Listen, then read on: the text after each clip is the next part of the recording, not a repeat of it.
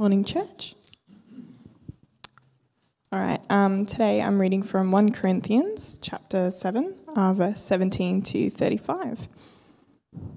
Nevertheless, each person, each person should live as a believer in whatever situation the Lord has assigned to them, just as God has called them. This is the rule I laid down in all the churches. Was a man already circumcised when he was called? He should not become uncircumcised. Was a man uncircumcised when he was called? He should not be circumcised. Circumcision is nothing, and uncircumcision is nothing. Keeping God's commands is what counts. Each person should remain in the situation they were in when God called them. Were you a slave when you were called? Don't let it trouble you, although if you can gain your freedom, do so. Do for the, for the one who was a slave when called into faith in the Lord is the Lord's freed person. Similarly, the one who was free when called is Christ's slave. You were bought at a price.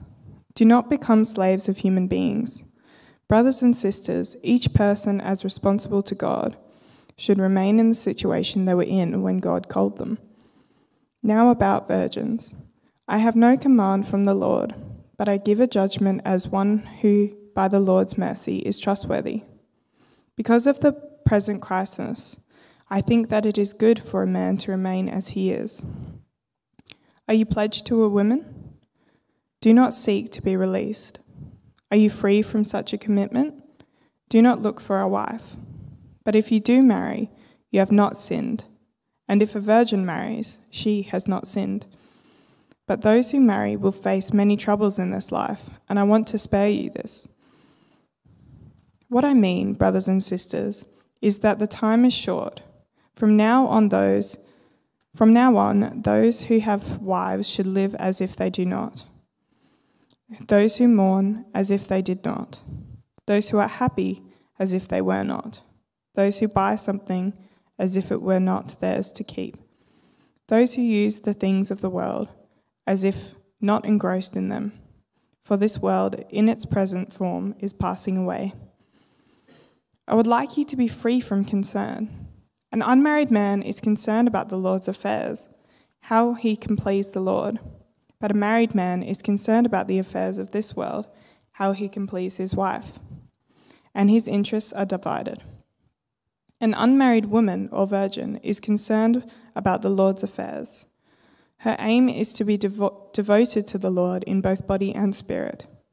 But a married woman is concerned about the affairs of this world how she can please her husband.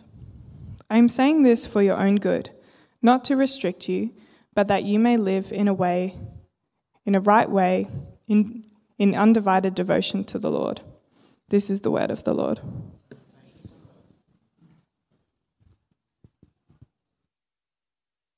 Thanks, Amy. Uh, let's pray.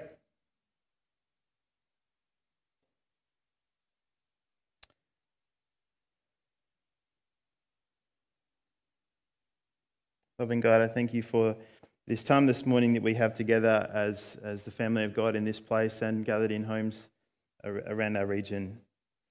And uh, I thank you for your word. I thank you that we have access to it so freely and, and, and readily and, and, and easily. Lord, help us not to take for granted what you want to say to us uh, through the scriptures by your Holy Spirit this morning and to, and to uh, to open our hearts before you, that you would speak to us a, a rhema word, a personal word spoken deep into our spirit uh, that would draw us closer to you, that would place us more in your purpose for our lives, your call for our lives, that we would know uh, a greater, uh, at, at, a deeper level and have a revelation of your love, um, your, your call for us, uh, what you think about us, how you love us. And I pray, Lord, that you would use the words that I have this morning uh, to, that you would take them, and Holy Spirit, you would speak to each person here, including to myself.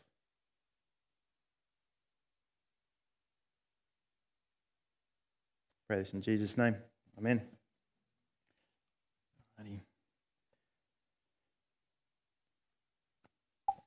So, um, so there's a lot in this this passage, uh, a lot of uh, a lot going on behind the passage. And uh, if you've been here the last couple of weeks, we've dealt with some some big passages in uh, chapters five, six, and the beginning of seven. And um, uh, this week, I think I spent probably a little bit more time than I would have liked trying to get my head behind and in, into the what, what was going on in the situation, and exactly what Paul's trying to speak into and what's going on in the life of the Corinthians, which is sort of quite foreign to us in, in many ways. Um, but this, this passage, it sits within a discourse about marriage and about singleness and um, uh, sexuality. And, and Paul's dealing with a bunch of questions and perspectives that they've been asking him. Remember, they've written to him and he's writing back to them. Um, and, and as I said, these things uh, the, these positions that they're holding for various reasons they're quite foreign to us. When you unpack it, you go, man, that's very different to the way we think. But I want to I want to try today, and I guess take a bit of a different approach, and that is to get to the main point of everything that I think Paul's saying as quickly as possible, so that we can think, can think about that in our own lives. Um, so so quite to do this quite quickly, I mentioned last week the issue that, that is going on, the primary thing here, that some women in the community, in the Corinthian church, had begun to take a certain view of, of marriage and their own spirituality, which, which is uh, kind of strange to us, but they, they then discount marriage and they're advocating for divorce. And, and the big issue was this they saw certain approaches of, uh, to marriage or celibacy as one as more appropriate and one as less appropriate, one as more kind of conformed to the spiritual status they'd now attained, and the other as, as less. And so it was kind of this, this attitude of, as a believer, I should now dot, dot, dot. I should now be in this kind of status. Otherwise, I'm not experiencing the true reality of my salvation. I'm not, I'm not elevated to this, this status I, I have now in, in Christ. Um, and Paul has to very carefully navigate through this because he's a single man. And so they're probably going, well, Paul's single, so you know we should be like, um, even though at other things they say, well, we shouldn't be like Paul. And, and but his reason for celibacy is very different to their reason. They're trying to say, well, now that now that we're saved, uh, there's certain things we must really have. There's certain things we should now be released from. There's certain things we should experience. And their reasoning is, is, as I said, it's weird to us. It's this first century Greek worldview which shapes their understanding and trying to be like the angels. And that, that shapes what marriage means somehow. Okay. But, but what's not foreign to us is, is living as a disciple of, of Jesus, where we say, we believe Jesus is absolutely sufficient. Jesus is we have everything we need in Jesus. There's nothing we lack if we have Jesus. And yet, we still look elsewhere for fulfillment and for satisfaction. I think that experience, at least speaking for myself, is not foreign to us. And all through the section, there's this recurring line, it should be up on the screen remain as you were when you were called. It comes, the language comes across in different ways, different times, but this is the essence of it that he says a number of times. Remain as you were when you were called. Remain as you are when you were called. Why? Why, why does Paul say that? The main, I think, and, and I believe and, and sense that the main point in what Paul's trying to say boils down to this Christ is enough. Christ is enough. So there was this song uh, that, that Hillsong released, uh, I think it was about, some of you will know, maybe five or six years ago, maybe a bit longer, um, called Christ is Enough, or Christ is Enough for Me. Mean, Christ is enough for me, Christ is enough for me. Everything I need is in you, everything I need. And um, the bridge was based on that old song, I have decided to follow Jesus. No turning back, no turning back, and which, which was inspired by missionaries who were martyred and didn't renounce Jesus in the faith, even, face even of death. So this, this song, Christ, I would go to, uh, you know, I remember being at a Christian event or some kind of worship gathering, or maybe we sung it in, in Billabong, I can't really remember. Christ is enough, Christ is enough. And be singing this song, Christ is enough for me, Christ. And, and I'd be singing this and thinking, is he? Now, don't get me wrong. It's like, yes, I believe it. Christ, Christ you know, theologically, and uh, I believe Christ is enough. It has everything, everything I need is found in Jesus. But if so, why am I worried about this financial thing over here, this, this situation in this particular area? Uh, Christ is enough. Christ is enough for me. If so, why is this situation with these, these people over here stressing me out? And if it doesn't work out, I'm going to feel as if uh, something is wrong and, and I'm, I'm lacking. Now, clearly, uh, saying Christ is enough and, and, and nothing else is, is really important other than Him. He's enough for all things and all circumstances. Clearly, this doesn't mean that you don't care about anything. Paul talks later in the, the, this chapter about the Lord's concerns. And, and, and we, we take on, when we're in Christ, we, we have the Lord's concerns on our heart. They become our concerns as well. But concern or anxiety or worry or care over something, because it has the potential to make me feel as if I'm lacking something. That it's not enough then if this doesn't happen or that doesn't work out. Then this means Christ isn't enough. And I would sing this song, and, and, Christ is enough for me. Every, but we'd be thinking, yeah, but what if, what if I wasn't married yet? Or maybe it was before I married, and I was thinking, you know, well, what if, but what if I, I don't get married? Or, or, or would I still believe this if I didn't have all the stuff I have? Christ is enough. Christ is enough. And I think this is, this is Paul's main point here. Those who are called to Christ have no need to seek a change in any relationship or any status, or to, to find something they don't have, or, or to be free from something that they feel they're bound to, or, or whatever, because belonging to Christ gives completely new meaning to whoever or whatever or however or whenever or wherever or whoever you are. Belonging to Christ gives completely new meaning to everything else. Christ himself is now enough. Another way to put this would be the gospel is sufficient. The gospel, the good news of Jesus making a way to God, is, is sufficient. It's enough. There is no question or challenge or problem in the world or in our lives that, that the gospel does not address.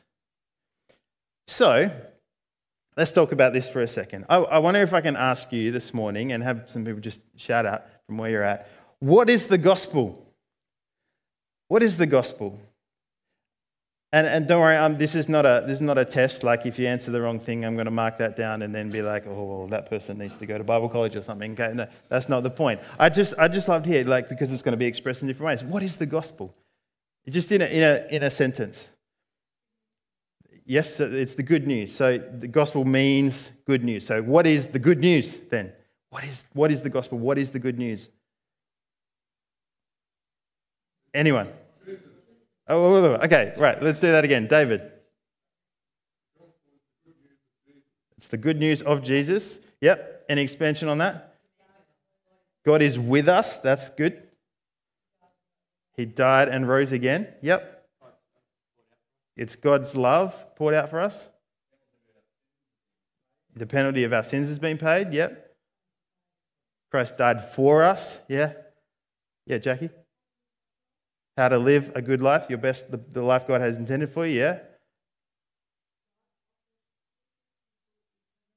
God offers sinful people eternal life. Okay, so there's, there's a number of ways of expressing the gospel. Um, obviously, the problem with that question, what is the gospel, is that you can't actually boil it down to a few words, can you, into one sentence. It's just not possible, and not to do it justice anyway. Uh, I mean, in, in, the, in the scriptures, the, the gospel is described by Paul as the very power of God, not just something powerful, the, the, the power of God. Uh, it runs, the gospel runs all the way through the scriptures and it comes out in different ways with different facets. Um, the gospel is a story, the gospel is an invitation, the gospel is God's plan laid out. It's an event or a series of events centered around the death and the resurrection of Jesus. Uh, the gospel is the most exciting and beautiful and wonderful thing that, that exists. Yeah, but what is the gospel? Well, you just can't answer it in a few words. But we must try. We must try and, and, and begin to internalize it and, and know it and believe it and be able to express it so that it's, it's sinking in, so that we really do believe that it is actually sufficient. Otherwise, what we will begin to do naturally is supplement Jesus, who, of course, is at the center of the good news. With, we begin to supplement Jesus with things and relationships and statuses that do a lousy job in his place. Um, listen to the language that Paul gives to the good news, to the gospel in 1 Corinthians. Paul says uh, numerous times uh, that we're to remain as we are when God called us. Now, Paul talks about the gospel in a whole heap of different ways with different languages, but this is one of them. Um, when God called us. Called to what? Now, we, we talk about, you know, I'm, I feel called to ministry. I feel called to be a teacher. Maybe I'm not called to that job anymore. God's calling me somewhere else. That, that's all very well, but that's not what we're talking about here. That's kind of secondary.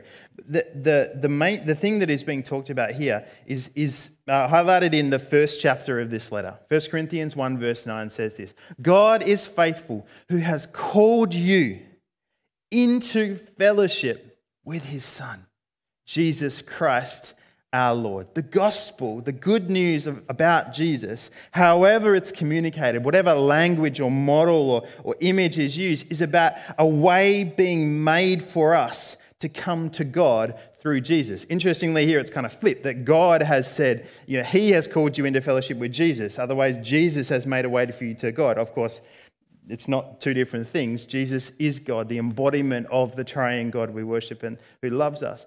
The gospel is, is uh, this, this invitation. You have been called to Him into fellowship, into relationship with Him. And because you've been called to fellowship with Jesus, nothing else is of any value to your identity, your worth, or purpose, or your fulfillment or satisfaction. You need nothing else now.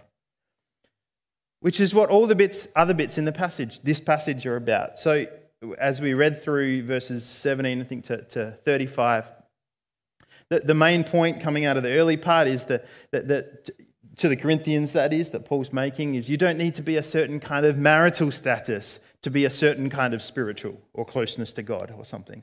But then, likewise, he uses other examples. Likewise, circumcision. This was about Jewish or non Jewish, but that's of no relevance to your access to God now. Slave or free. Obviously, if you can become a free person, should you be a slave? Do it, because that's a good thing. But, but Jesus, if not, Jesus has made you free through your access to God. If you have stuff, which all of us do, Great, that's fine. But, but it's passing away anyway. So, how much of that you have is of no relevance. If you're considering marriage, well, look, basically weigh up the positives and negatives, certainly in that context. And I'd say still today, there are both you know, things to consider under certain circumstances. And whatever option means you, you can live in an undivided devotion to the Lord, do that. It's easy to read some parts of 1 Corinthians like this and, and think, man, Paul's big on rules. It's like boom, boom, boom, boom, boom. You know, you need to serve God. Don't do this. It does, if it doesn't honor God, you know, behave in that way. But it's actually the Corinthians who are saying something more is needed beyond Jesus. That's, that's kind of their attitude. Something more is needed. Something more is needed. Something else. Well, Paul's trying to communicate to them. And, and I believe it's a message we need to hear and, and internalize regularly is that all other things, all other people and, and opportunities and statuses cannot provide what we are looking for.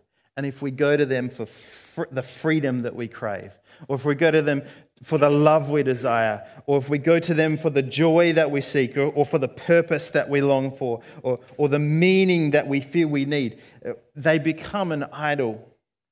And of course, any lifeless idol has nothing to give us and will only disappoint. Uh, you may be wondering, well, what gives us confidence? What gives us confidence that Christ is enough? Well, what, what Paul says in this, this passage is, brothers and sisters, the time is short. It's just a, almost a sort of a throwaway line. Um, the time is short. He, he, talks more about this, this later in the, the letter, but he's, he's trying to get him to see whatever we experience in this life, it's but a blip in light of eternity.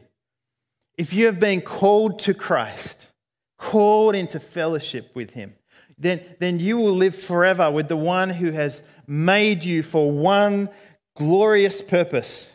Not like Loki, not that kind of glorious purpose. One glorious purpose. That went way over everyone's head. Sorry, just, just backtrack like 10 seconds. Um, one purpose relationship with Himself. That is. That is, that, that is our purpose. And so, in the meantime, every, everything else need not have any power over me, need not give me any concern or anxiety. Or one writer says it this way: being eschatological people, people whose, whose present is defined and shaped by what we see as the, the, the future that is coming.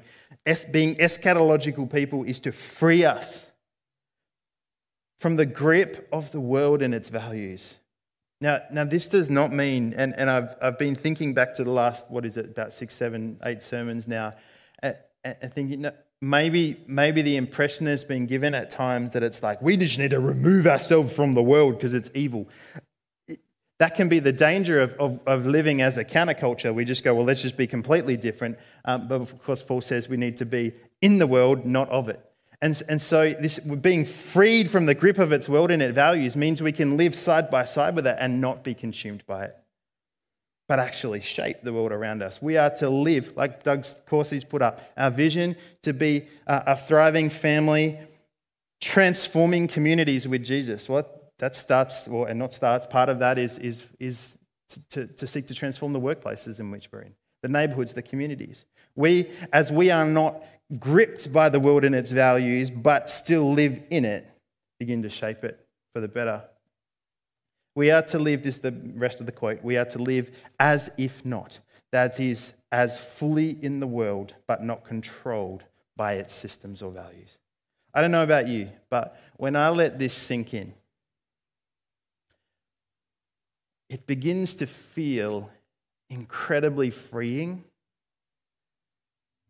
it's I just this is what goes on in my mind. It's sort of like so, so you mean God I don't have to worry about this stuff over here that's going on, these, these relationships and whether they work out and whether this, this project or thing is good. You mean, you, mean, you mean to say, God, that I don't have to worry about whether that's going to work out because if it's not really completely about devotion to you, which I'm made for and wired for above everything else, then whether it works out or not is not going to affect my, my worth and my value. No, no, Luke, you do not need to worry about that. So, so God, this thing over here, even though I'm, I'm seeking to serve you in doing this, you mean to say that if it doesn't happen the way I hope it will happen, or, or this thing doesn't fall into place, that, that it's, it's, I don't have to be defined by it? No, Luke, you do not. You see what I mean? It becomes incredibly freeing when we believe Christ is enough and nothing else needs to supplement him. Now, if you're like me, there is one concern that you do have, and that is well, what about the genuine cares and burdens of the Lord that the Lord has put on our hearts that, that might keep you up at night? Because there are those things. Like you've been wired to care deeply for those who don't know Jesus and, and like where your neighbors are at in that and how you can, how you can bring the good news to them. It, it, it, it worries you in a sense, it, it concerns you. Yeah, genuine thing. Or, or the, the way you care for the poor and the marginalized because they're on God's heart. Or the way you, you want to see the church healthy and well because God cares for his people and that's a genuine desire in the Lord that he's put on your heart. Like, yes, all of that's important. But even those things can end up becoming idols because we believe we need something to work out in a certain way. Otherwise, we've failed and we've, we've fallen short and we're not good enough. And God will go, Well, I'm disappointed in you.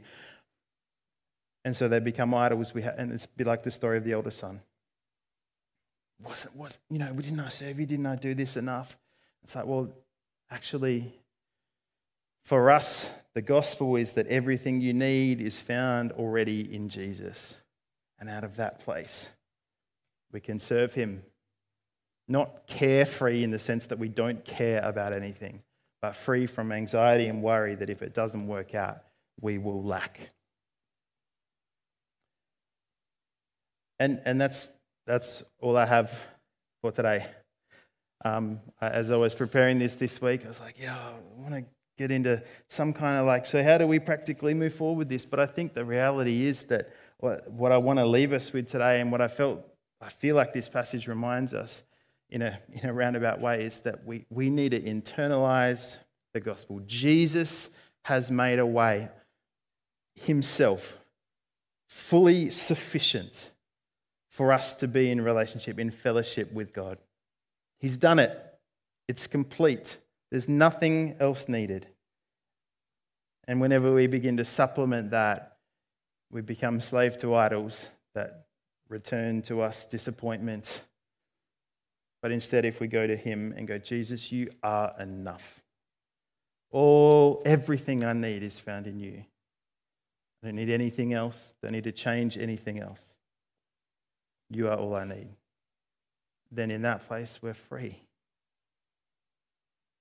And so I just want to, I guess, finish this morning in, in prayer and maybe facilitate a short time of prayer to say, okay, God, there's stuff in our life where we've been going to other things other than you. So let's, let's hand them over to the Lord, place them at his feet, and then come to him in worship. Father, uh, I just want to give some space this morning for us to consider the things uh, that the, the, the, relationships, the circumstances, the, the, the projects, the challenges that we've gone to, to try and find our identity, our purpose, our meaning, our value, our status before you, our status with, with, with one another,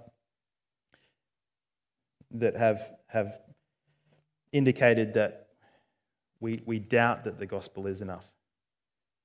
And Jesus We want to bring those things before you this morning, just in silence, laying them at your feet. Pray, Lord Jesus, that you would show us what to do with them practically, that we wouldn't begin to trust in things other than you.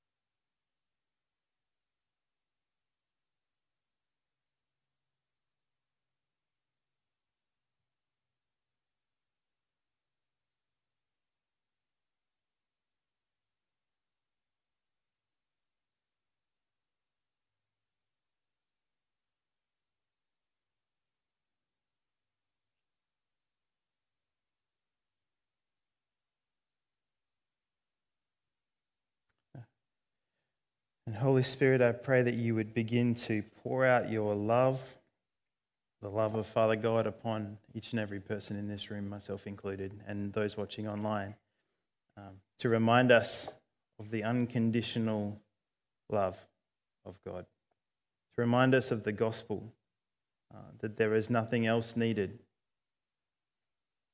other than the sacrifice, the death, and resurrection of Jesus for us to be in fellowship with a holy and loving God, the one who created us.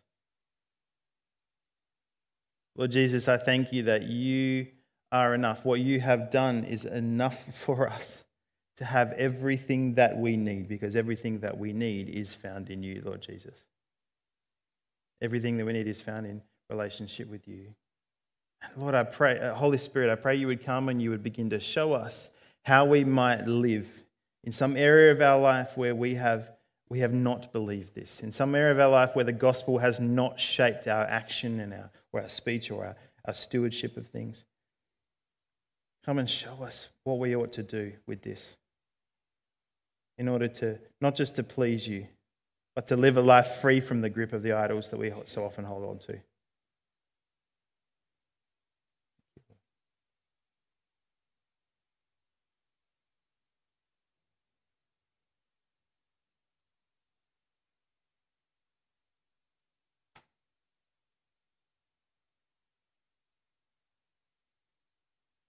And finally, Father, I pray for anybody in this room who, who may be wondering what it looks like to become a follower of Jesus because it's not a choice they've made.